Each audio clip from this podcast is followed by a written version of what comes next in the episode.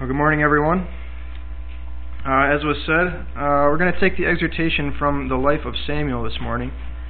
And uh, when I when I first started looking around for information for this exhortation, I didn't expect to find a lot of information on Samuel, because when we cover Samuel in Sunday school, what we generally look at is is his birth and his childhood in the temple, and then later on, we only see him in the context of other people's lives, in the life of Samuel, or in the life of, of uh, Saul, and in the life of David, and what he does in those people's lives, and not really look at the man Samuel himself as he grows and as he educates the people in God's truth.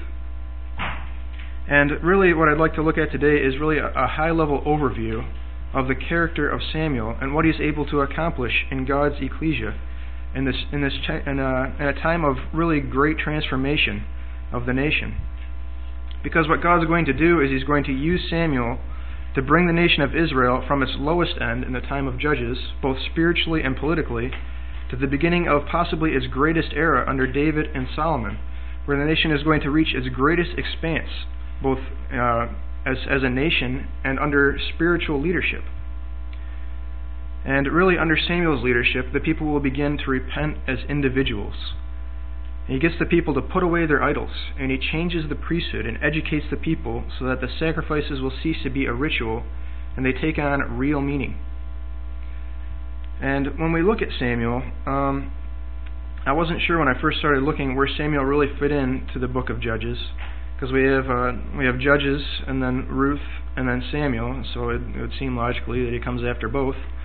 But really, he comes right on the heels of Samson. He comes right on, the, on that time in Judges 13 when the Philistines uh, had been sent against the people, because it says in Judges 13, verse 1, that the sons of Israel again did evil in the sight of the Lord, so that the Lord gave them into the hands of the Philistines for forty years. And what God does is He sends them Samson, who's going to be a Nazarite from God, or Nazarite to God from the womb, and he's going to begin to deliver Israel from the hands of the Philistines. And what happens is after after Samson is gone, that that Samuel really completes that deliverance. Um, but only after the people had repented of the wickedness that had caused the Philistines to be there in the first place. And what he does is he breaks the, the cycle of sin, suffering, supplication, and salvation that we've read about so much in Judges over, over the past few weeks. And um, that people will really learn to acknowledge their sins without the need of a Gentile oppressor. And that people will willingly choose to return to God. This, this is like a, a major change in the way that God is dealing with his people from the book of Judges as they transition into the time of the kings and the prophets. He's going to take the, the nation from a time when everyone did what was right in their own eyes when there was no king in Israel to a time when the nation is prepared for David.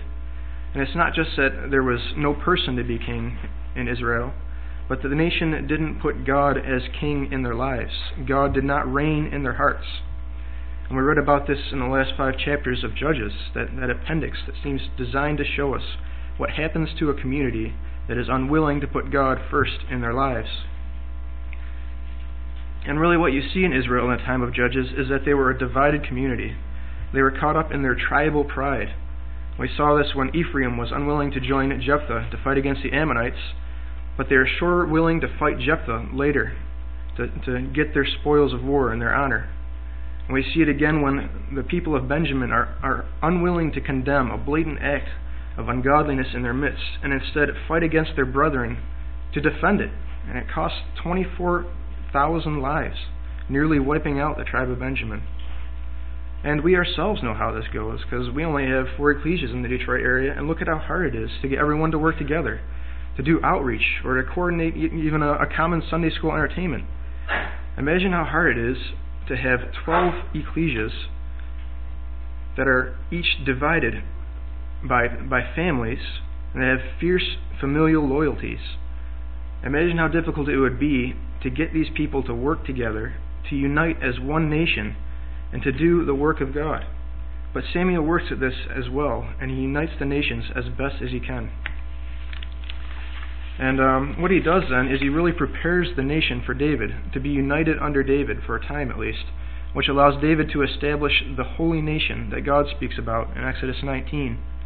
when uh, when God tells Moses that if if the people indeed obey His voice and keep His covenant, then they shall be my own possession among all the peoples, for all the earth is mine, says God, and you shall be to me a kingdom of priests and a holy nation. And that was what, what David was going to be able to set up because of the, the foundation work of Samuel.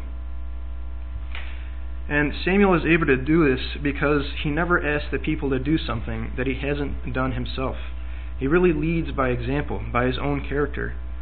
And he loves the people and he devotes his life to the people so much that when after 60 years of faithful service, when the people reject him, what does he do? He doesn't, he doesn't give up on the people, but he goes on faithfully serving his God and serving his people. Because as we read this morning, when his mother Hannah said that he was going to be devoted, given to God for his entire life, he really did it. And he really loved his God, and he really loved his people, and he served them willingly. He does everything that he can for the people. He even works with Saul after he sees that Saul is not the man to be a spiritual leader for, for the people. And at, at uh, when the people reject him and, and try to, and uh, choose a king, uh, Samuel Samuel stands before them in uh, 1 Samuel 12. 1 Samuel 12 verse 2 he says he really challenges the people when he says um, Now here is the king walking before you, but I am old and gray. Behold, my sons are with you, and I have walked with you from my youth, even to this day. Here I am, bear witness against me before the Lord and his anointed. Whose ox have I taken, or whose donkey have I taken? Or whom have I defrauded? Whom have I oppressed? Or from whose hand have I taken a, a, a bribe to blind my eyes with? I'll restore it to you. And the people are, are forced to answer and say that you have not defrauded us, or oppressed us, or taken anything from any man's hand.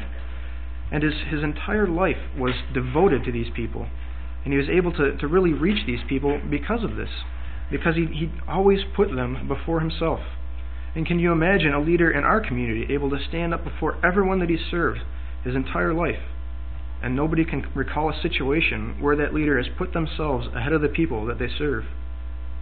And it's not like Samuel is, is bragging about his accomplishments here. What he's really doing is he's asking the people to see if he's deceived them in anything. And when they say no, he tells them he's not deceiving them in the matter of choosing a king either. And he, he's able to use this to really reach the people. He gets the people to acknowledge that even though God is giving them what they want, choosing a king before God is a mistake. And the people do partly respond to what Samuel has to say. And um, this isn't to say that, that Samuel never made a mistake, that he, he never sinned, but the Bible doesn't really record um, a, a sin of Samuel. And what it does is it draws attention to the kind of man that he is, the kind of character that he is. It brings out the lesson that when faithful people are in extreme trials, they can maintain their personal integrity as well as their trust in God and having faith that God is going to bring them through these trials. And we really see that in the life of Samuel. When things are not going well, when things are not going the way that he planned, he maintains his trust in God. And he realizes that God is working in his life and in the life of the people. And he, he relies on God to bring them through. And we'll see um, in our, when we do these readings that the days of Samuel are really similar to our own time. It's a time when the community is exposed to terrible ungodliness and wickedness and yet God is able to save people out of these conditions. God is able to save us out of the wicked world that we're in. We can overcome the world, but only by surrendering our life to God in complete reliance on His strength to save. And and that's that's really what we're going to see in the character of Samuel as we do these readings. And I hope that um that when we do the readings, we can look at, at, at Samuel as a character himself. Because when I've always looked at Samuel, I look at him as as somebody in the background of other people's lives, of, of David and of um, Saul. But really, Samuel is, is many things to the people, and he's, he comes in this in this transition time between the period of the judges and the times of the kings and the prophets. What you find out about Samuel is that he takes on uh, many roles in the ecclesia. He's got a lot of hats. And um, one of the things that he does is that he's a prophet for the people. Um, you look in 1 Samuel chapter 3, verse 19.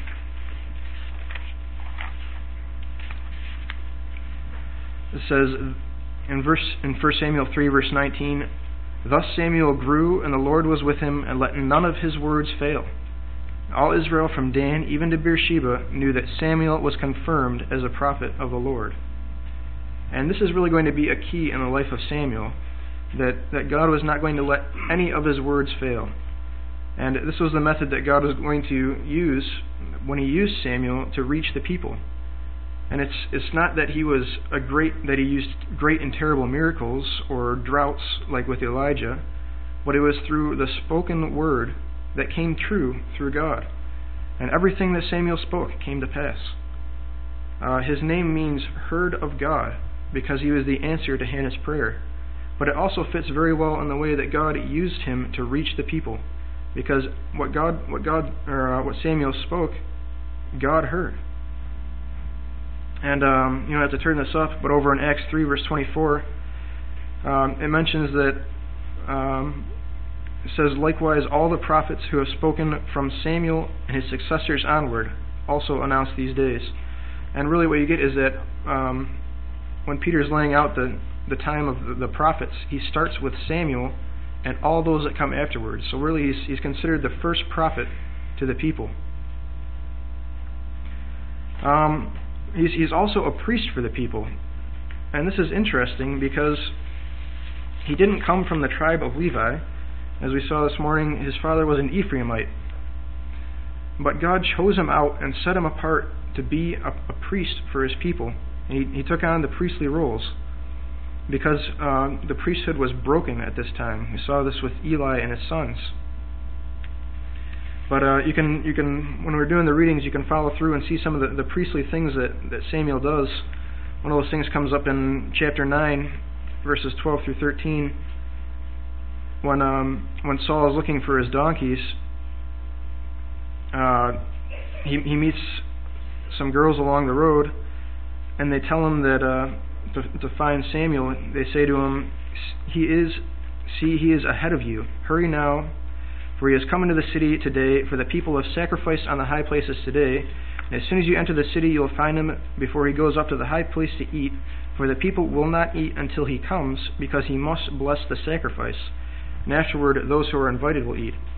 And uh, Samuel took on some of these, these priestly roles because the priesthood was so broken in his time. You'll see as well that he's, he's considered a judge, the last of the judges. And he's not the kind of judge that we're used to that would go out and lead people in battle, but he may have been more like the, the Deborah style of judge um, that, that people would have come to to uh, decide things, decide uh, disputes among them. But really, you look at what he accomplished with the people as a judge. You look in chapter 7 of 1 Samuel, verses 3 through 6.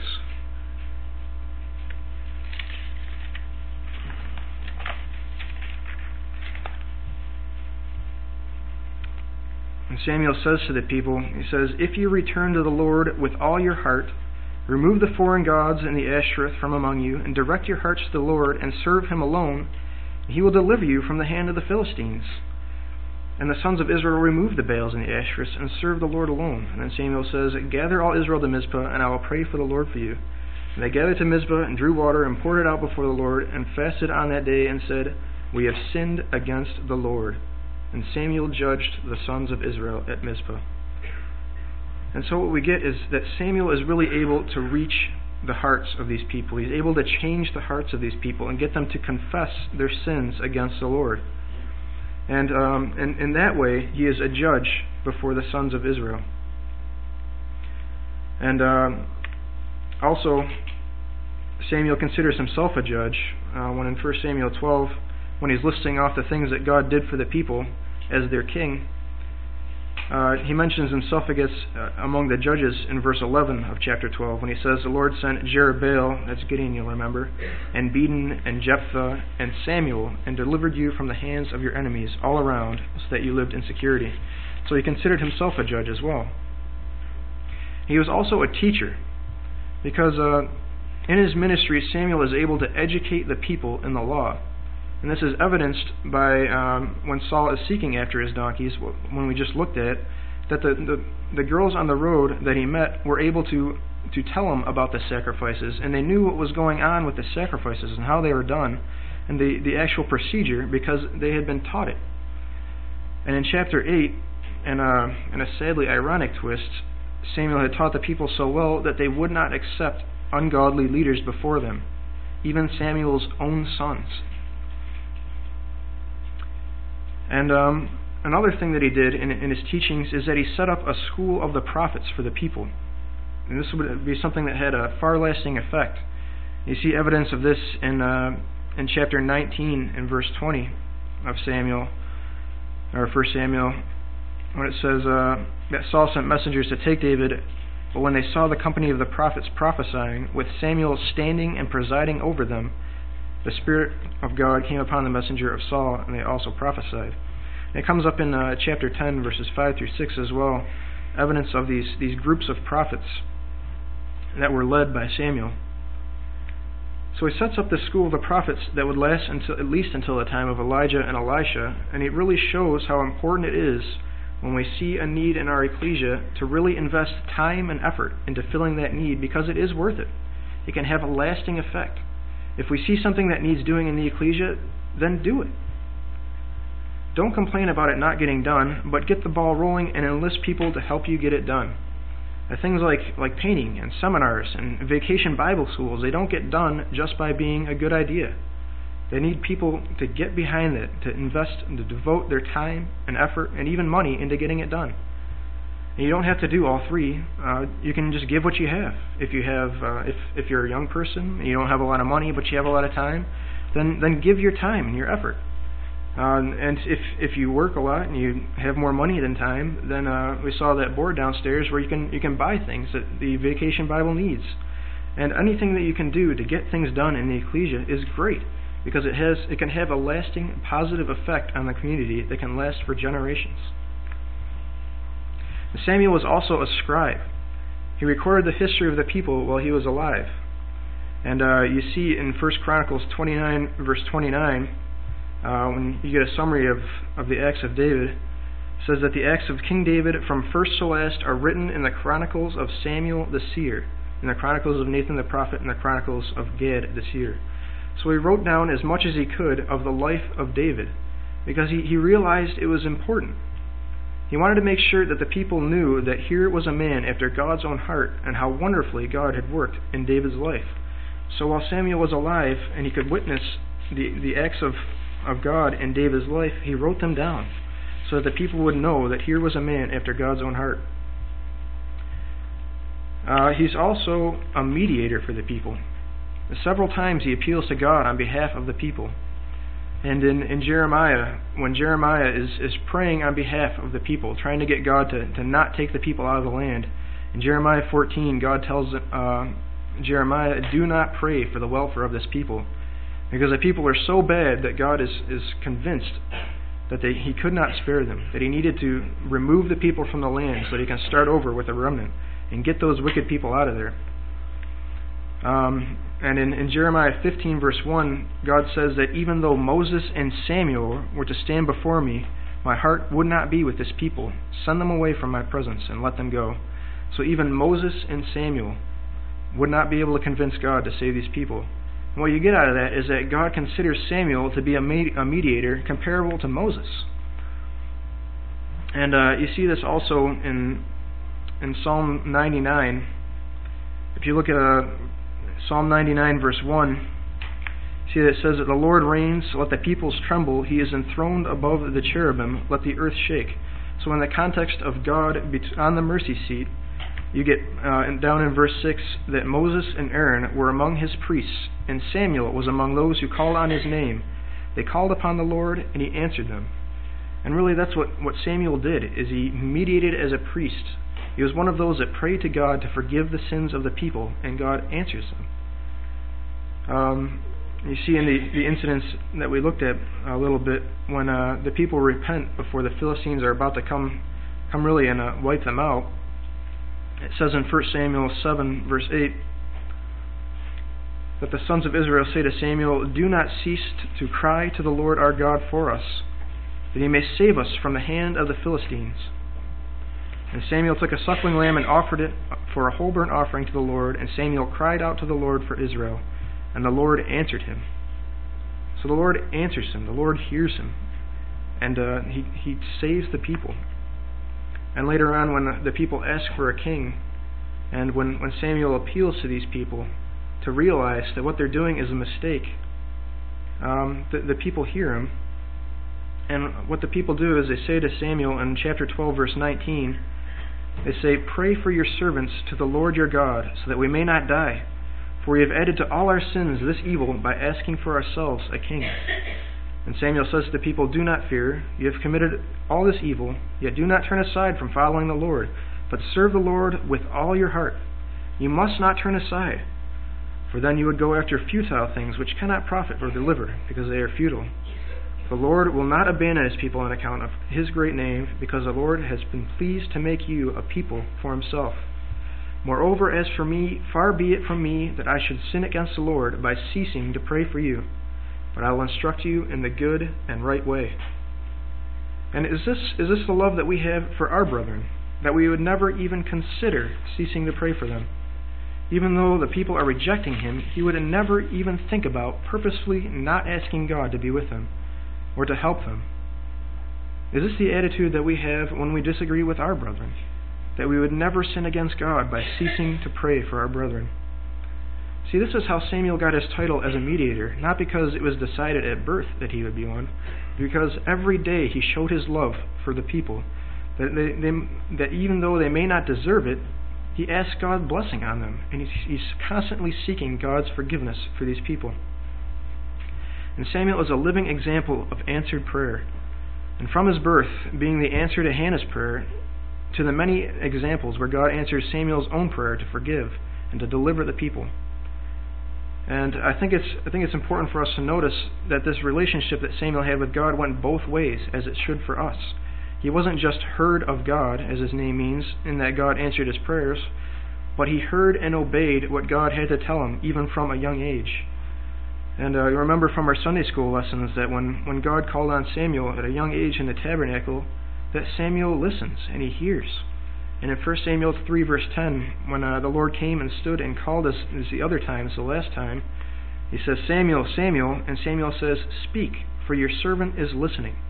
He didn't just hear, but he obeyed. And it was a wonderful relationship that Samuel had with his heavenly Father, that when Samuel spoke, God didn't let a word fall to the ground. And when God spoke through Samuel, Samuel faithfully obeyed. And this is this became the reason that Israel knew that God was working through him, and the reason that he was so effective in God's ecclesia. It wasn't just because he was like a, a strong man like Samson, or he went out and killed 900 men with an ox goad. It was because it was clear that in every aspect of his life he was honestly obedient to his heavenly Father. And uh, we'll we'll see that there's uh, I'm sure that you, you, know there's many things that, that Samuel shares in common with uh, Jesus being a type of Christ, and that both were born to mothers that had close relationships with God. And it's no coincidence then that, that Mary in her prayer falls heavily, or uh, pulls heavily on Hannah's prayer, because they were of the same mind. They were they were they were close with God. And they were both children of promise, and their births were impossible without the power of God at work. And they were both dedicated to God, Nazarites from the womb and both having a, a, significant event in the house of uh, both had a significant event in the house of God that revealed that they would greatly surpass the religious elders of that day. And they were both raised under the loving hand of God, having Him personally involved in their upbringing.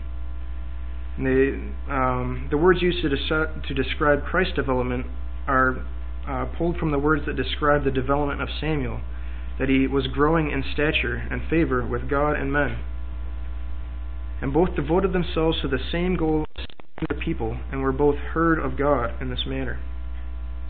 And while Jesus did no sin, the record reveals no recorded sin of Samuel. So it's, it's pretty clear that Samuel is a type of Christ. And why is that important? Is it so we can make a, a chart that lists the similarities between Samuel and Christ? Um, well, that's that's good, but what's important is that it shows us that it's possible to live a Christ-like life even when the world around us is given to sin. But it's only through having a close relationship and remaining dedicated to our Heavenly Father, that uh, where we hear and are heard of God, that this is possible. And that's that's really one of the great lessons out of the life of Samuel, is that he is able to do this, to to remain as a, a Christ-like example in this difficult time. I know that was a, a really brief overview of Samuel, but I hope it gets you at least interested in looking at the character of, of Samuel as we're reading through his life in the readings. And don't just look at him like I did for a long time as just a, another character in the life of Saul or David, but as a, a great mediator, a great example of faith uh, for the people before him that really had a, a lasting effect on the nation. Um, He's really a, a monumental example of how we should be living with our relationship with our brothers and sisters, how he put their needs before his own. And he never ceased to pray for them, getting involved in the ecclesial, in ecclesial life, and uh, always obedient to his word, uh, to the word of God, having faith that God would be able to bring him through any situation. And finally, he was a type of Christ, showing us that it is possible to show the character of Christ in an ungodly world but only through the consistent communication with our Father and constant repentance, seeking forgiveness through our teacher, our high priest, our judge, and our mediator, who is greater than Moses and Samuel, our Lord Jesus Christ.